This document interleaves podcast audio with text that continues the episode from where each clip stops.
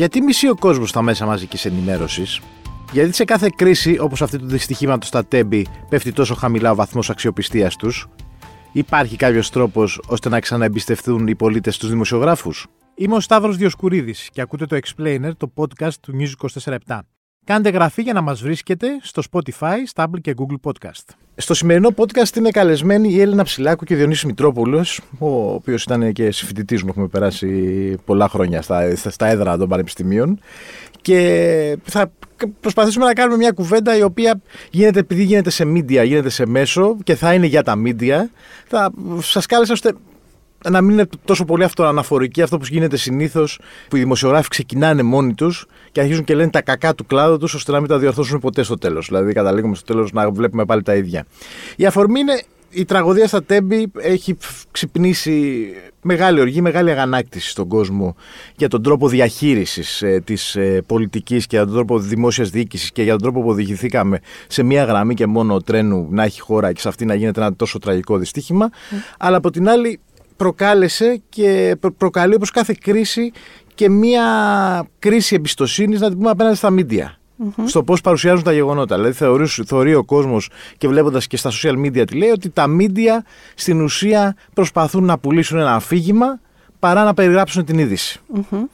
Αυτό είναι ένα πράγμα που το βλέπουμε από την οικονομική κρίση και μετά πολύ έντονα. Δηλαδή, μέχρι, νομίζω, Έλενα, δεν ξέρω τι λες και εσύ, ότι μέχρι την οικονομική κρίση τα μίντια παίζαν άλλο ρόλο στην Ελλάδα. Δηλαδή, ήταν πιο, να πω μια έτσι βαριά έκφραση, πιο σεβάσμια τα μίντια σε σχέση μετά που ξεκίνησε να κλονίζεται η εμπιστοσύνη των πολιτών απέναντι και στα παραδοσιακά. Αλλά εντάξει, έχουμε και την ανάπτυξη του ίντερνετ και των κοινωνικών δικτύων που είναι έντονη, που όλα αυτά το διεμβολίζει το πράγμα. Πάρα πολλά θέματα έθεσες. Ναι. Λοιπόν, αυτό είναι το πρόβλημα. Να ξεκινήσουμε από κάτι. Να ξεκινήσουμε από όντως την οικονομική κρίση. Πράγματι, εκεί παρατηρείται μία τομή. Είναι η περίοδος που τα μέσα μαζικής ενημέρωσης αρχίζουν έντονα να χαρακτηρίζονται συστημικά και μη συστημικά, να ταξινομούνται δηλαδή σε αυτές τις δύο κατηγορίες. Ωστόσο, θεωρώ ότι για να καταλάβουμε ακριβώς τι έχει γίνει εκεί πέρα, ίσως είναι αναγκαίο να δούμε λιγάκι τη σχέση, μάλλον δύο δομικά, πολύ δομικά χαρακτηριστικά των μέσων μαζικής ενημέρωσης στην Ελλάδα, τα οποία είναι και διαχρονικά. Δηλαδή, ξεκινάνε πριν από την κρίση. Το ένα από αυτά, το οποίο είναι αναγνωρισμένο και στη βιβλιογραφία, είναι αυτό που ονομάζουμε πολιτικός παραλληλισμός. Δηλαδή, από τη σύστασή τους τα μίντια στην Ελλάδα έχουν αναπτύξει πολύ έντονες σχέσεις με συγκεκριμένες πολιτικές δυνάμεις ή και δρόντες ή και κόμματα, με έναν τρόπο, ας πούμε, όπου εναρμονίζονται με την ατζέντα τους, αλλά και τις ιδέες και τις πεπιθήσεις τους, με αποτέλεσμα συχνά να εργαλειοποιούνται με αυτόν τον τρόπο, με αποτέλεσμα να δίνουν περισσότερη έμφαση συχνά στο σχολιασμό και όχι στην έρευνα την ειδησιογραφική, αλλά και ακόμα μία συνέπεια ότι περιορίζεται σημαντικά η δημοσιογραφική ανεξαρτησία και η αυτονομία. Μα έχουμε και το εξής παράδοξο, συγγνώμη που σε διακόπτω, είναι ότι πλέον, ας πούμε, το πώς διαμορφώνονται και χτίζονται τα δελτία ειδήσεων ή και οι εκπομπές, ας πούμε, τα talk shows, τα πρωινά, είναι ότι αντί να φέρνουν τους εκπροσώπους των κομμάτων, φέρνουν δημοσιογράφους που εκπροσωπούν τα κόμματα. Ναι, φυσικά. Είναι ακριβώς αυτό που συζητάμε τώρα και οφείλουμε να το αναγνωρίσουμε για να ξεκινήσουμε οποιαδήποτε συζήτηση για το τι κάνουν τα ΜΜΕ στην Ελλάδα. Αυτό είναι το ένα, και το άλλο πολύ βασικό και διαχρονικό χαρακτηριστικό είναι και φυσικά τα σχήματα της ιδιοκτησίας, που είναι σε μεγάλο βαθμό λιγοπωλιακά. Από εκεί και πέρα, με αυτό το δεδομένο, τι γίνεται στην κρίση? Εφόσον η κοινωνία αρχίζει να αμφισβητεί το πολιτικό κατεστημένο, βλέπουμε τα ΜΜΕ φυσικά να συσπυρώνονται κατά κάποιο τρόπο και να εναρμονίζονται με αυτό το πολιτικό κατεστημένο και να μην, με διάφορες τεχνικές διαμόρφωσης κοινής γνώμης, να μην δίνουν χώρο και φωνή στα καινούργια κοινωνικά αιτήματα, στις κοινωνικές δυνάμεις, σε καινούργιες πολιτικές δυνάμεις και ούτω καθεξής. Δεν καταλαβαίνουν ότι αυτό είναι λάθος. Όσον αφορά τη φύση τους, την επαγγελματική φύση, ναι, τη φύση του μέσου. Θεωρώ ότι ναι, και ένα κρίσιμο σημείο επίσης είναι το να μην συζητάμε για τα ΜΜΕ σαν να είναι ένα ομοιογενές πράγμα.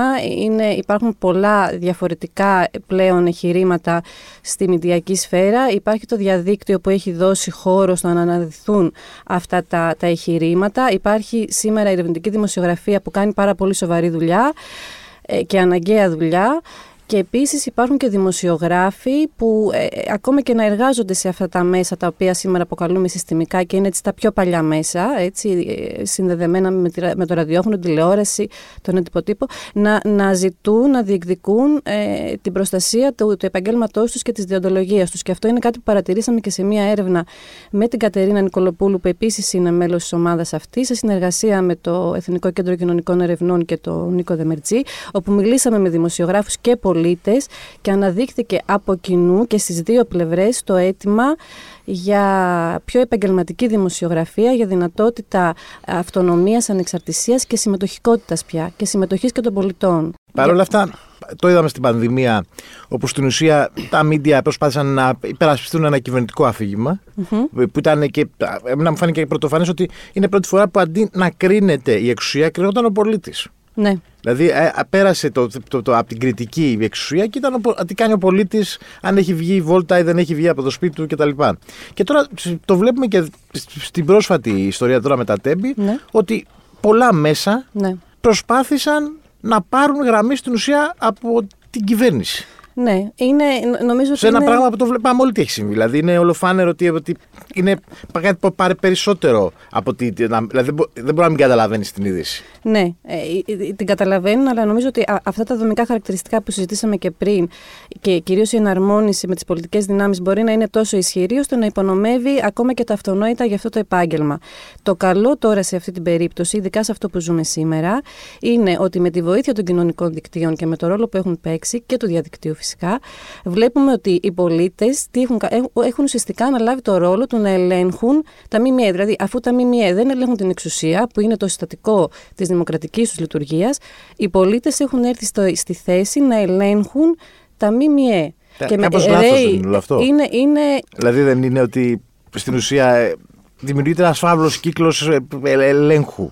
Δηλαδή, ο πολίτης αμφισβητεί συνέχεια το ότι ο άλλος του λέει την αλήθεια, αλλά χωρίς να μπορεί να αποδείξει ότι είναι την αλήθεια. Ναι, εκεί είναι το κρίσιμο σημείο, ακόμα ένα κρίσιμο σημείο σε αυτή τη συζήτηση, ανάμεσα στο να μην έχουμε εμπιστοσύνη στα ΜΜΕ, οπότε κλείνουμε την πόρτα και δεν τους δίνουμε σημασία, και στο να προσπαθήσουμε να συμμετάσχουμε ενεργά. Πράγματι, επειδή δεν το έθεσε στην αρχή, η εμπιστοσύνη έχει κλονιστεί. Υπάρχουν έρευνες που δείχνουν ότι ειδικά το τελευταίο χρόνο είναι μειούμενη. Υπάρχει και μια πρόσφατη έρευνα, το Public Issue, που δείχνει ότι σημαντικό, περίπου το 94% απαντάει ότι θεωρεί τους δημοσιογράφους επαγγελματίες διεφθαρμένους. Καταλαβαίνουμε λοιπόν το μέγεθος του προβλήματος, ωστόσο είναι καλό, θεωρώ, ότι οι πολίτες έχουν βρει το δικό τους βήμα. Γιατί θα αναπτύξουν εργαλεία με αυτόν τον τρόπο να σταθούν κριτικά απέναντι σε αυτό το πράγμα και να διεκδικήσουν, να ασκήσουν πίεση για μια διαφορετική δημοσιογραφία. Πάντως βλέπουμε ότι ένα από τα πράγματα, εντάξει, αυτή είναι η καλή πλευρά του διαδικτύου, ναι. Και των κοινωνικών δικτύων, προφανώς, και πολλά πράγματα δεν υπήρχαν τα κοινωνικά δίκτυα, μπορεί να τα μαθαίναμε και ποτέ κιόλας. Αλλά είναι και ένα πεδίο διασποράς ψευδών ειδήσεων και δηλαδή υπάρχει όχι λάθος ειδήσεων, δηλαδή κάποιος έκανε ένα λάθος και ειδήσεων οι οποίοι βγαίνουν με σκοπό να διαμορφώσουν μια ταυτότητα. Ναι, εκεί είναι μια μάχη που θα δίνεται. Δεν νομίζω ότι μπορεί να ελεγχθεί με κάποιο τρόπο αυτό. Ενδεχομένως να υπάρχουν τρόποι ρύθμισης και του διαδικτύου. Σίγουρα νομοθεσίες σαν αυτές που είδαμε τελευταία για τα fake news δεν νομίζω ότι κινούνται προς αυτή την κατεύθυνση.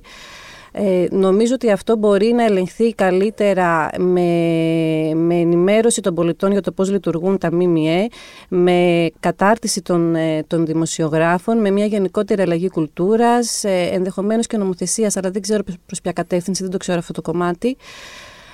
Ίσως και μάθημα στο σχολείο. Για να μπορείς να καταλαβαίνεις ποιος σου λέει αλήθεια και ποιος σου ψέματα. Φυσικά, από εκεί ξεκινάνε όλα. Ωστόσο, υπάρχουν κριτικά εργαλεία που οι πολίτες. Έτσι, το να θέτεις ερωτήματα απέναντι σε αυτό που βλέπεις δεν είναι κακό. Ναι.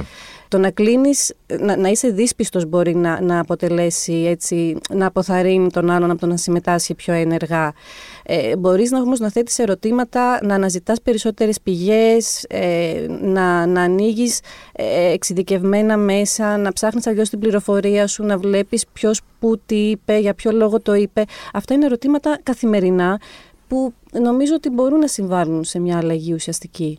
Εσείς ως Media Jokers πώς στέκεστε πάνω σε αυτό, Διονύση? Τι παρατηρείτε, ποια είναι το κομμάτι της παρατηρήσης σας πάνω σε αυτό το τεράστιο και ακαθόδες ζήτημα που είναι τα media στην Ελλάδα? Λοιπόν, καταρχήν γεια σας και από μένα. Εμείς σαν Media Jokers στεκόμαστε κριτικά απέναντι σε όλο αυτό και στεκόμαστε κριτικά σε αυτό από το 2019 που ξεκίνησε το εγχείρημα, διότι συνέβησαν πάρα πολλά πράγματα διαφορετικά. Θα μπορούσε να ρωτήσει κάποιος τι άλλαξε από το 2019 που δεν σας είχε κάνει νωρίτερα να το ξεκινήσετε. Λοιπόν, υπήρξε μια πρώτα απ' όλα θεσμική αλλαγή με τη θέσμιση του επιτελικού κράτους. Το Αθηναϊκό Πρακτορείο Ειδήσεων, η ΑΕΠ και τα λοιπά μπήκανε στο πλαίσιο υπό του Μεγάρου Μαξιμού. Οπότε αυτό είναι μια μεγάλη θεσμική αλλαγή, η οποία στην αρχή μας προβλημάτισε και σαν πολιτικούς επιστήμονες και σαν ενεργούς πολίτες, ότι κάτι εδώ αλλάζει το πολιτικό σκηνικό. Παράλληλα άρχισαν να φαίνεται μια εμπειρική παρατήρηση ότι τα προηγούμενα χρόνια υπήρχε μια συνεχής και έντονη κριτική σε οποιοδήποτε κυβερνητική τοποθέτηση, ενώ βλέπαμε να υπάρχει εκεί πέρα μια μεταβολή της τάσης των media, η οποία τότε στις αρχές του 19, στο 19 εκεί στα μέσα δεν ξέραμε ακόμα τι μορφή θα πάρει και πού θα καταλήξει. Οπότε βλέπαμε όμως σταδιακά αυτή την αλλαγή και λέμε τελικά μήπως φταίνε τα media παραπάνω από ό,τι νομίζουμε. Και το συνδέεται. Φταίνε σε πολύ μεγάλο βαθμό, διότι στο συνδέο με την προηγούμενη κουβέντα που είχατε, τα media δημιουργούν, ουσιαστικά ρυθμίζουν τον ατζέντα του δημόσιου λόγου και της δημόσιας συζήτησης. Αυτό νομίζω ότι και η Έλενα μπορεί να το αναπτύξει αργότερα πολύ πιο διεξοδικά. Αλλά πέρα από αυτό, δημιουργούν πέρα της ατζέντας, δημιουργούν και ένα καθεστώς αλήθειας. Το τι πιστεύει ο κόσμος για το τι πρέπει να ασχοληθεί και τι αξίζει να ασχοληθεί. Εκεί πέρα υπήρχε μια μεγάλη κουβέντα. Δηλαδή τα αφηγήματα, είδαμε τα μεγάλα που έπαιξαν αυτό το τελευταίο διάστημα, ήταν πολύ συγκεκριμένα. Περί κανονικότητας, ασφάλειας κτλ.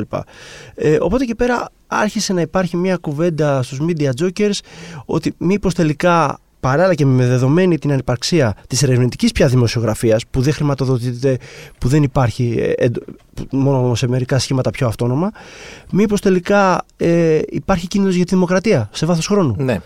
Οπότε το βασικό ερώτημα ήταν μήπως τελικά φταίνε τα media? Ναι, φταίνε σε κάποιο βαθμό. Η δημοκρατία είναι σε κίνδυνο? Ναι, γιατί τείνει να υποκατασταθεί από την επικοινωνία, από την πολιτική επικοινωνία. Και αυτό σε πολύ μεγάλο βαθμό το είδαμε σε διάφορες εκφάνσεις, ιδιαίτερα από το φθινόπωρο του 19, δηλαδή από την υπόθεση του Τζόκερ μέχρι την πανδημία, τις πλατείες, Νέα Σμύρνη κτλ, μέχρι τα Τέμπη, το δυστύχημα που έγινε τώρα, το οποίο ουσιαστικά βλέπουμε ότι υπάρχει. Τα media δυστυχώς σε κάποιο βαθμό λειτουργούν και με non-paper. Μάλιστα. Αυτό με την ατζέντα είναι και λίγο ένα πρόβλημα των media, ότι έχουν γίνει λίγο social media, δηλαδή προσπαθούν να αντιγράψουν κάποια χαρακτηριστικά των κοινωνικών δικτύων. Τι θέλω να πω με αυτό, ότι στην ουσία κάποια στιγμή δημιουργούν οπαδούς, δημιουργούν μια φούσκα με οπαδούς που συμφωνούν μόνο μαζί τους και απευθύνονται μόνο σε αυτούς, αντί να είναι πιο η πολυμορφική ενημέρωση. Δηλαδή ότι στην ουσία φτιάχνουν ένα bubble με ανθρώπους οι οποίοι υποστηρίζουν το ένα ή το άλλο πράγμα και τους ταΐζουν με αυτό που υποστηρίζουν, με αυτό που συμφωνούν, και να έχουμε το κεφάλι μας ήσυχο. Ναι, είναι πράγματι μεγάλο θέμα. Έχουν επηρεαστεί από τα social media με διάφορους τρόπους. Καταρχάς έχουν κάνει και τα ίδια τη μετάβαση στα social media. Αυτό με το bubble έχει να κάνει και με την ίδια τη λειτουργία των social media, αλλά πέρα από αυτό έχει να κάνει φυσικά και με τις πεπιθήσεις και τις αξίες που εκφράζει το κάθε μέσο. Επομένως είναι νομίζω μια συστατική λειτουργία τους το να απευθύνονται σε ένα κοινό που είναι πιο κοντά στις αξίες και τις πεπιθήσεις και την ατζέντα και που τα ίδια εκφράζουν. Είναι ένας τρόπος, ας πούμε, να λειτουργεί αυτή η επικοινωνία με το ακροατήριό τους και με αυτόν τον τρόπο να ενδυναμώνουν αυτά τα οποία τα ίδια πρεσβεύουν. Αυτό νομίζω ότι είναι ένα σημείο που μπορούμε να λάβουμε υπόψη, και ως προς τον ορισμό της ημερήσιας ατζέντας, αυτό είναι φυσικά ένα από τα τυπικά χαρακτηριστικά διαμόρφωσης της κοινής γνώμης ακόμα μπορεί να θεωρείται πολλές φορές και μια προπαγανδιστική τεχνική, διότι είναι το κατεξοχήν σημείο που βλέπεις τι ακριβώς συμπεριλαμβάνεται στην ειδησιογραφία, τι μένει απ' έξω. Τόσο, και... Υπάρχει και ένα ηλικιακό κενό. Δηλαδή, ενώ ότι πλέον η τηλεόραση αφορά όλο και μεγαλύτερους ανθρώπους. Δεν είμαι πολύ σίγουρη γι' αυτό. Ή τέλος πάντων ενημερώνονται από την τηλεόραση όλο και μεγαλύτερη. Θεωρούν ότι η βασική πηγή πληροφόρησης είναι όλο και μεγαλύτερη. Γι' αυτό και βλέπουμε ότι έχουν τελείως διαφορετικές απόψεις για πράγματα οι μεγαλύτεροι με τους ένωσες, ανάλογα με το τομέα που πληροφορούνται. Ναι, μπορεί να ισχύει ότι αφορά ότι είναι μεγαλύτερης ηλικίας οι άνθρωποι που στέκονται μπροστά στην τηλεόραση για να την παρακολουθήσουν, αλλά διατηρεί αρκετά υψηλή θέση στα μέσα που χρησιμοποιούν οι Έλληνες πολίτες για την ενημέρωσή τους. Νομίζω τελευταίες έρευνες δείχνουν 6 στους 10, αλλά το βασικό δεν είναι μόνο ποιοι κοιτάζουν την τηλεόραση. Το θέμα είναι ότι η τηλεόραση έχει πλέον περάσει, τροφοδοτεί. Τα site, τροφοδοτεί τα social media. Οπότε στην ουσία βλέπουμε συνέχεια τηλεόραση, αλλά με διαφορετικούς τρόπους. Με άλλο τρόπο. Διονύση, κάτι. Ναι, να πω λίγο αυτό, γιατί με καίει λίγο με τους αλγόριθμους και τα social media είναι μεγάλο θέμα. Να πω ένα τεχνικό, πολύ για να το καταλάβει και ο κόσμος, γιατί είναι πολύ χρήσιμο. Ένας αλγόριθμος για να δουλέψει χρειάζεται δύο πράγματα. Χρειάζεται ένα ιστορικό χρήσης, ναι, και ένα στόχο.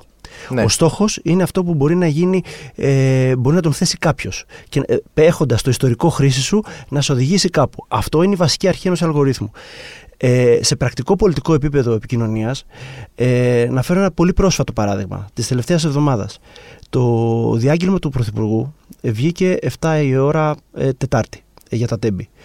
Την Κυριακή επέλεξε ένα άλλο μέσο για να κάνει, μια άλλη είδους τοποθέτηση, η οποία οριακά θα έλεγε και θα μπορούσε να ισχυριστεί κάποιος ότι προσπάθησε να ανασκευάσει, ναι, το επιχείρημα της Τετάρτης, του διαγγέλματος.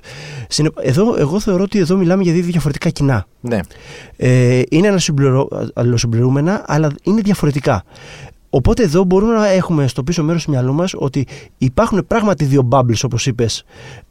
Ένα τηλεοπτικό που έχει συγκεκριμένα δημογραφικά χαρακτηριστικά και ένα άλλο social media, το οποίο έχει και αυτό άλλα κοινωνικά χαρακτηριστικά. Το οποίο έχει αυτό επιβεβαιωθεί πάρα πολλές φορές όσον αφορά κάποιες αναλύσεις και όσον αφορά βλέπουμε και πολιτικά αποτελέσματα και δημοσκοπήσεις. Επειδή αυτά τα προβλήματα δεν πρόκειται να λυθούν ποτέ. Δηλαδή είναι πολύ, δεν είναι κάτι που γυρνάς ένα κουμπί και λύνεται το πρόβλημα. Είναι που βαθιά κοινωνικό, οικονομικό, πολιτικό, διαγενειακό. Είναι διάφορα πράγματα μέσα τα οποία συνιστούν να υπάρχει αυτό το ζήτημα της ενημέρωσης στην Ελλάδα. Να κλείσουμε με αυτό. Πώς μπορούν να γίνουν τα πράγματα λίγο καλύτερα. Πώς μπορούν να γίνουν τα πράγματα λίγο καλύτερα. Ένα τσακ. Είδαμε, ας πούμε, η ερευνητική δημοσιογραφία έβγαλε, ναι, το θέμα των υποκλοπών, που αν δεν υπήρχε η υπόθεση του Ανδρουλάκη, ήταν ένα τρίτο, τέταρτο, πέμπτο, δέκατο θέμα. Ότι δύο δημοσιογράφοι τους παρακολουθούν, δεν ενδιαφέρει κανέναν. Μετά με την υπόθεση με τον Ανδρουλάκη πήρε μια πολύ μεγαλύτερη έκταση. Ναι, ένα πράγμα είναι ότι να πιστεύουμε στην ερευνητική δημοσιογραφία. Ναι, να πιστεύουμε στην ερευνητική δημοσιογραφία, να τη στηρίζουμε. Ένα άλλο πράγμα είναι οι δημοσιογράφοι που εργάζονται στα μέσα να αποκτήσουν τη δική τους φωνή και να ξεπεράσουν όλα αυτά τα θεσμικά θέματα και όλον αυτόν τον τρόπο οργάνωσης των ΜΜΕ που δυστυχώς περιορίζει πάρα πολύ την δημοκρατική τους λειτουργία, δηλαδή να βγουν οι δημοσιογράφοι μπροστά από όποια θέση και αν βρίσκονται, να διεκδικήσουν ένα διαφορετικό μοντέλο δημοσιογραφικό και από την πλευρά τους οι πολίτες να ασκήσουν πίεση για μια τέτοια αλλαγή. Δεν ξέρω πώς αλλιώς θα μπορούσε να γίνει. Ναι, και εγώ αυτό που θα έλεγα σαν πρόταση στον κόσμο είναι ότι το πιο βασικό είναι όταν διαβάζουμε κάτι, κάνουμε 3 ερωτήσεις. Ποιος το γράφει, πού το γράφει και γιατί το γράφει. Πώς βρίσκει κανείς να διαβάζει τα πράγματα που κάνετε τον Media Jokers? Το δελτίο μας λέγεται «Ας μιλήσουμε για τα ΜΜΕ». Βγαίνει συνήθως ανά 4 μήνες.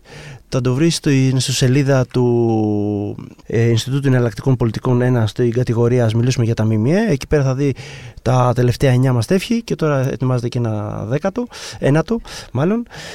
Παράλληλα να πω ότι εκτός από μένα και την Έλενα συμμετέχουν στην ομάδα η Ελένη Γεωργίου και η Κατερίνα Νικολοπούλου, που είναι και αυτές πάρα πολύ ενεργά μέλη, και γενικά η προσπάθεια συνεχίζεται, εμπλουτίζεται και για να δημιουργεί κάποιους κριτικούς πόλους της δημοσιογραφίας και του πολιτικού λόγου. Ωραία. Έλενα, Διονύση, ευχαριστώ πολύ. Εμείς ευχαριστούμε. Ήταν η Έλενα Ψυλάκου και ο Διονύσης Μητρόπουλος από την ομάδα Media Jokers. Στον ήχο ο Γιάννης Βασιλιάδης. Ακούτε το Explainer, το podcast του News247, στο Spotify, στα Apple και Google Podcast.